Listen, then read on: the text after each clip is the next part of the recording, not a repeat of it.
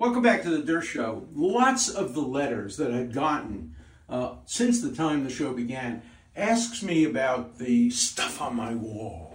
Um, I've mentioned before, I'm a, a collector. I collect uh, American history. I collect also Israeli history um, and, in general um, material that, that inspires me in my work on behalf of, um, of human rights. And so I decided to devote this show to uh, the wall coming into my house in New York that shows some of the most important uh, elements of, of my collection and of American history. I guess the best place to begin anything about American history is the Declaration of Independence. This is a very early copy. What happened historically was the original Declaration of Independence was disintegrating. It was sent to the American archives and was not long for its existence. So Congress authorized a particular printer uh, to make several hundred copies. Uh, and this is one of the original uh, copies that were made several years after the Declaration of Independence, but it's a, a perfect copy with all the names of the signatories. Obviously, we all recognize the big signature of John Hancock, who wrote it very largely so that the King of England could see it clearly and, and sentence him to death for treason if they lost the war. Obviously, this includes Benjamin Franklin, Thomas Jefferson, John Adams, uh, the authors of the Declaration of uh, Independence, as well as many of the other signatories. I had a law school friend, John Hart Ely, who was very proud of the fact that a Hart and an Ely, uh, ancestors of his, had both signed the Declaration of Independence. So, on both sides of his family, he was a son of the American Revolution. I guess in order after the Declaration of Independence um, would be this incredible letter signed by George Washington, uh, big bold signature of, of G. Washington, uh, dated uh, about a year after the Declaration of Independence, uh, while Washington was engaged in uh, military operations and was, of course, the commander in chief of the United States Armed Forces.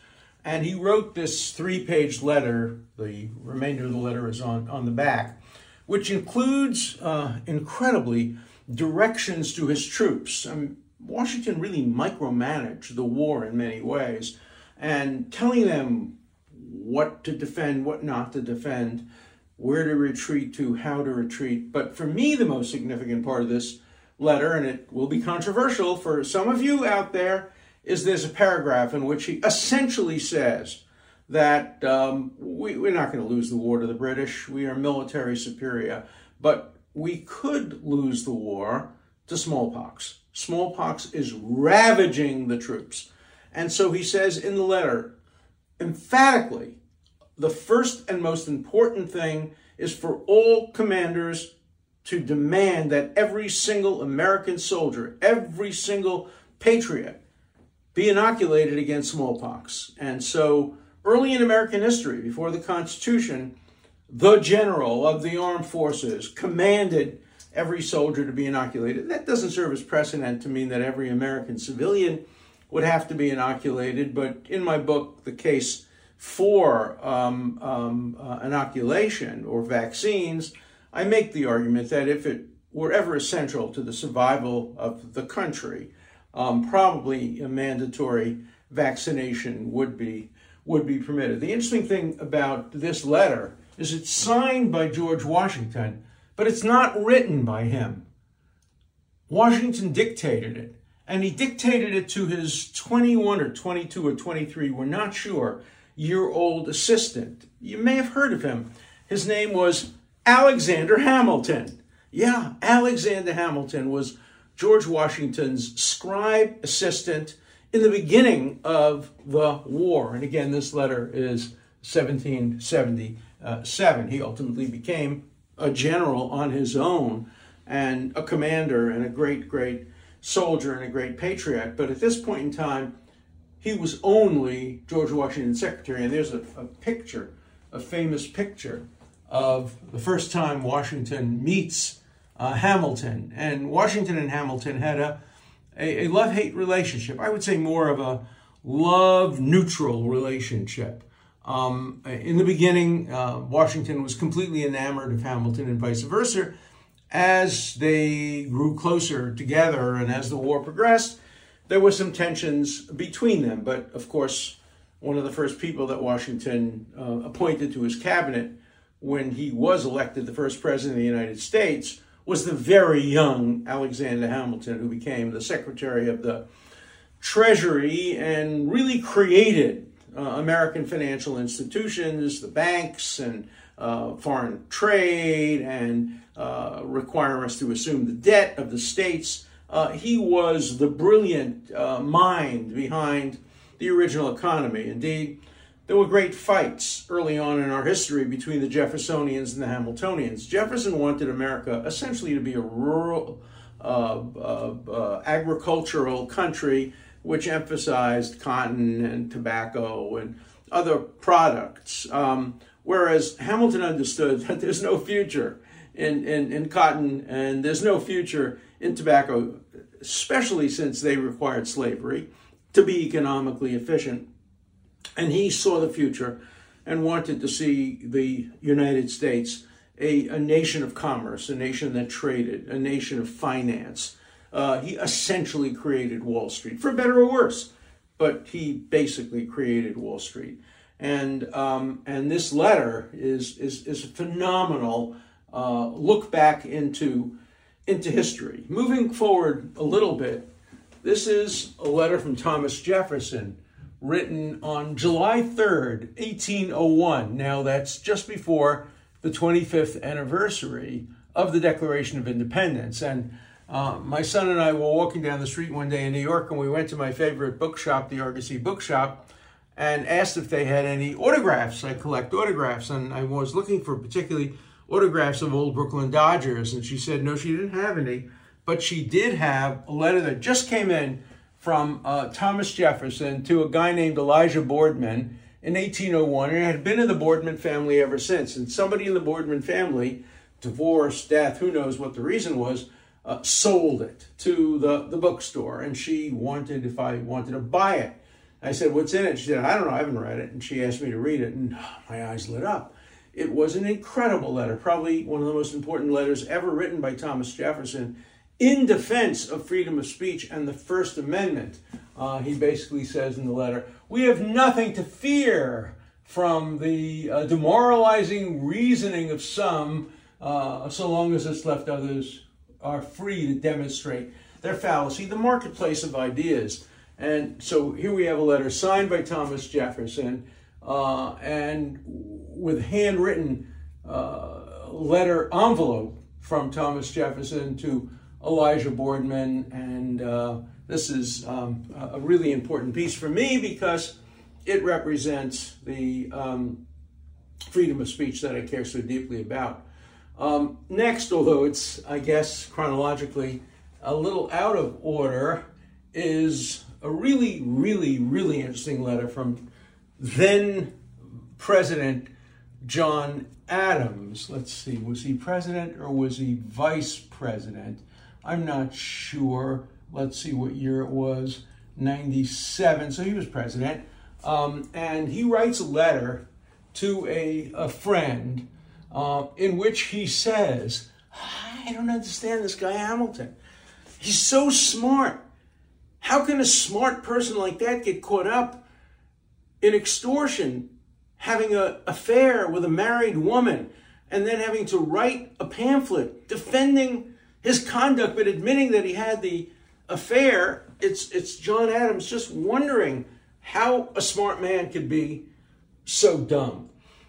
And so it's a very interesting personal, personal letter. Uh, the next letter after that is by um, James Madison. Of course, he became the President of the United States uh, after uh, Jefferson. And this is a very interesting letter because it involves collecting autographs. It involves the uh, the American uh, new ha- hobby of collecting autographs, and he writes to encourage a collector uh, to keep collecting autographs. Now, this is a letter from probably the greatest jurist in American history, John Marshall. He was the fourth Chief Justice of the United States. People don't know that he was also a cousin of, um, of, of, Jefferson. They both came from uh, Virginia, and they both came from essentially the same family. And their, their fates came together in a lot of different ways. Uh, one of the ways was that uh, Marshall presided over the treason trial of Aaron Burr. Aaron Burr, of course, is connected to everybody on this wall. He was a great military hero uh, in the Revolutionary War, and then, of course, he, he killed Alexander Hamilton in a duel. And so, this is a letter from the former uh, Chief Justice. He presided over that trial. Jefferson, behind the scenes, was trying to get Aaron Burr convicted and probably engaged in some improper conduct, um, ex-partying judges. Uh, he had his own relative become the prosecutor in the case, and so it was. Uh, uh, there's that connection. Um, okay, moving forward, we move forward now 60 years. This is a pardon signed by Abraham Lincoln Lincoln rarely signed his name Abraham Lincoln. He generally signed it A. Lincoln. Um, and um, uh, the, the, current Secretary of State, you may be interested in knowing, uh, whose name is uh, Antony uh, uh, Blinken, um, uh, he signs his name A. Blinken. And so people pronounce his name A. Blinken, but it's Blinken. But in any event, this is the real Abraham Lincoln. And this is one of the most important pardons ever granted during the Civil War. It was a pardon granted to some people, and the, the, the, the, the consequence of the pardon was that others joined essentially the Union side against the Confederacy. So this was a pardon that had very, very significant political uh, implications. Okay, so let's move now from the United States to uh, a different part of the world, uh, first to France and then to Israel. So many of you know, oh, before we get to that, I had forgotten one thing. This is a, a legal brief written by the young Abraham Lincoln when he was 30 something years old, who was a lawyer who got on his horse and went all over in Illinois defending people this is a handwritten brief by Abraham Lincoln. The whole brief is written by Abraham Lincoln. And it's signed in a number of places. Lincoln was a damn good lawyer. Of all the great figures in American history, you know, Jefferson was a pretty good lawyer. Hamilton was a very good lawyer. Um, Adams, uh, we, as we all know, defended the uh, uh, people accused of the Boston Massacre, was also quite a good lawyer, but none of them compared to Abraham Lincoln. Abraham Lincoln was a great lawyer. If he had never been president, he'd still be remembered uh, in history as one of the greatest lawyers, along with Daniel Webster and, and some, some, some modern lawyers. But Abraham Lincoln was great, and I love having a brief, an actual brief, in the hand of Abraham Lincoln. And so, uh, just before the turn of the 20th century in the late 1890s, uh, a, Jewish man who was in the military in France was accused of treason and giving secrets uh, over to Austria, Germany from France. His name was Dreyfus, and it led to the famous Dreyfus Affair. And during the Dreyfus Affair, the country of France divided, and the great artists of France divided. Half of them were Dreyfusards, people who supported Dreyfus, Half of them were very anti Dreyfus. The Catholic Church had come out very strongly against uh, Dreyfus. Um, many liberals came out in favor of Dreyfus. The issue was was he framed? Um, was he innocent? Was he guilty? Was he framed? And so the great writer, Emile Zola, took to his pen and wrote this.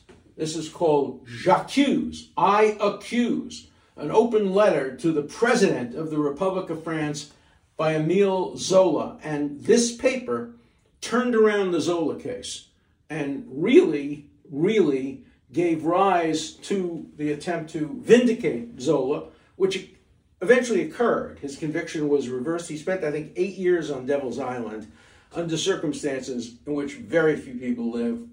But he lived, and his brother and members of his family fought very hard. But it was Zola who saved his life. And Zola tragically died in his own home, suffocated by a fireplace that was spewing, that was blocked. And it's believed to this day by many, conspiracy theory, you decide, that Emile Zola was murdered by members of the French uh, military who regarded him as a great enemy for having um, uh, saved the life and proved the innocence, not only proved the innocence of, of, of Dreyfus, but the guilt of the French military in framing him. And there's no doubt now that he was framed, that evidence was manufactured by French authorities. And one of the other men who was part of the campaign to save Dreyfus ultimately became the president of France. So this is an original copy of the newspaper. There are not too many in existence, but of the actual newspaper, L'Aurore, uh, and the actual accused, which saved his, his life. Uh, moving forward a few years, um, Israel is about to be established. The United Nations uh, has a vote, and the vote takes place in November of 1947. And uh, the vote was what to do with the mandate. The British took over Palestine. Palestine was then included Jordan. Um, it was named by the Romans. For the Jews, it was always called Eretz Yisrael, the country of uh, Israel. There were Jews who lived there forever from the time well before Jesus um, till uh, the time that this event occurred. And so the United Nations decided to partition what was then Palestine into two states, essentially. One, a small state, a tiny little state, a fraction of what Israel now is, for the Jewish people, a Jewish state, the nation state of the Jewish people. It did not include Jerusalem, it included Tel Aviv, and it included just a, a small area basically on the Mediterranean Sea coast. And the rest of uh, uh, what was called Palestine, which was included Eretz Yisrael, Jordan, Palestine. Jordan had already been uh, siphoned off and became a Hashemite um, regime. Saudi Arabians came over and took over essentially uh, Jordan, was then called Transjordan.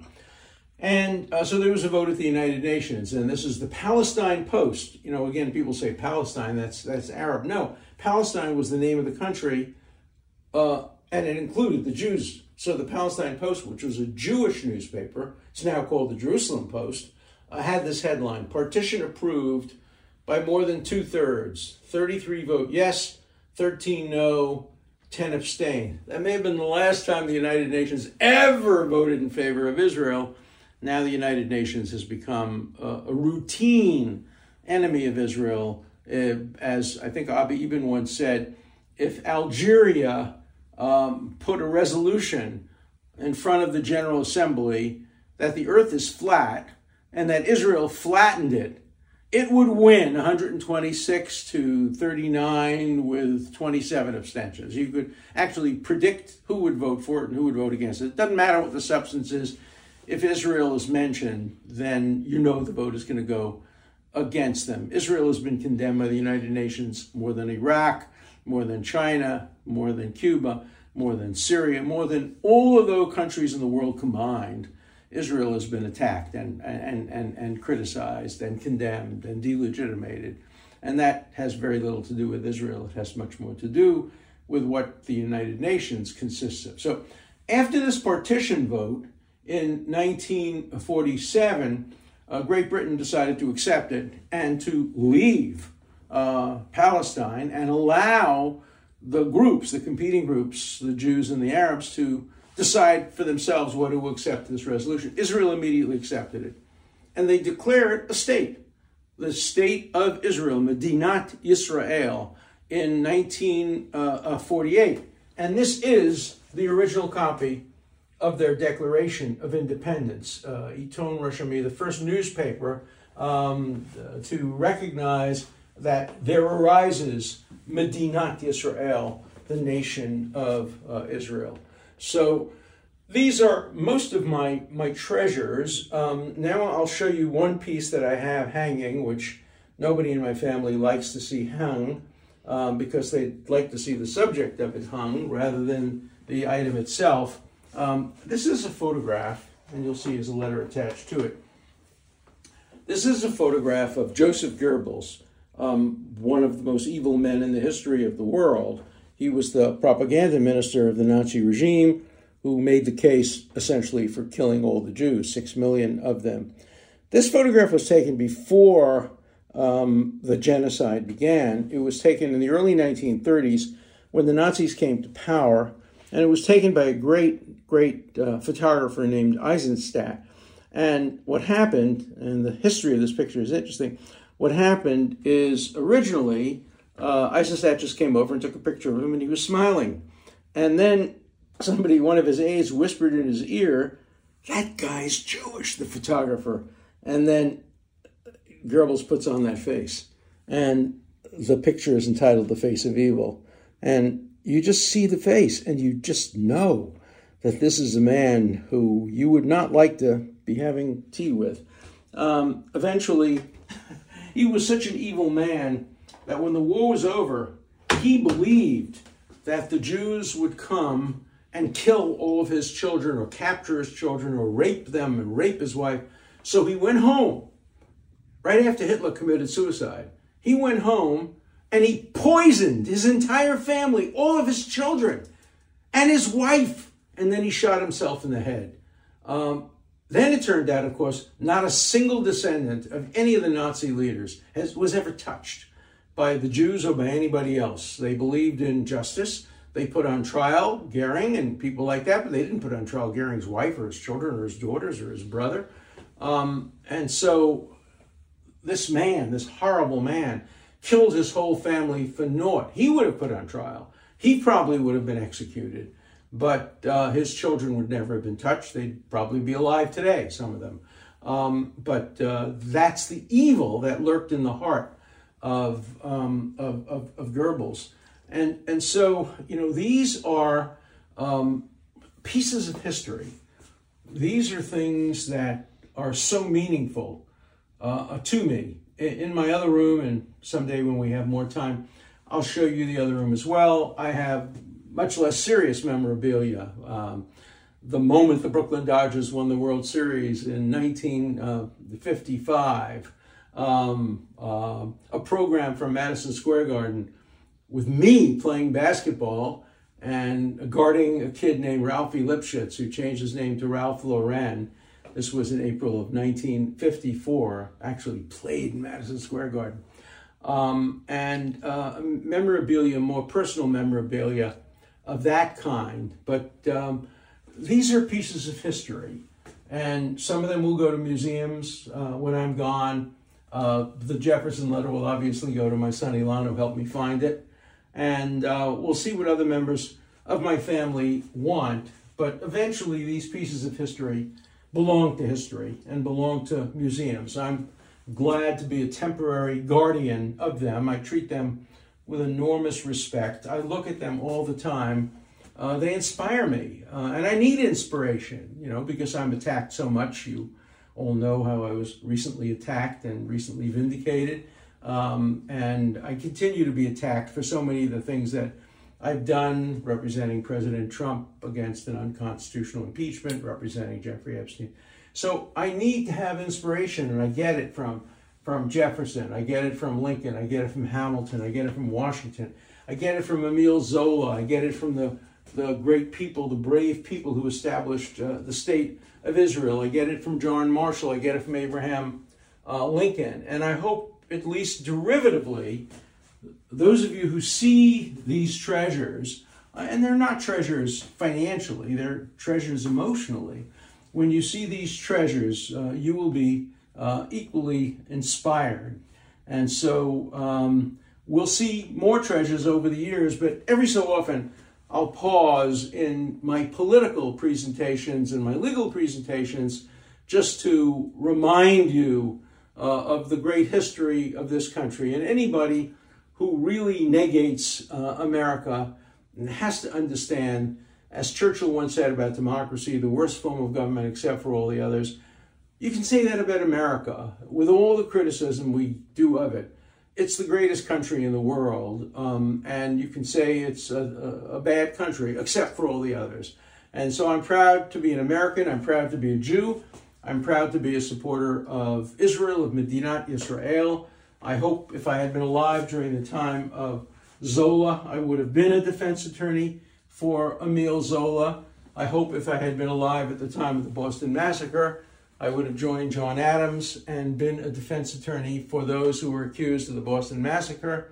If I were alive at the time of the Burr trial, uh, of uh, Lincoln's time, that I would have been on the right side of history. Now, if you're a defense lawyer, nobody ever thinks you're on the right side of history at the time you're doing it and hopefully history, which I love and which I show on my wall, will ultimately always be on the side of civil liberties, due process, free speech, and others that make America a unique country in the history of the world. Uh, see you soon. Thanks.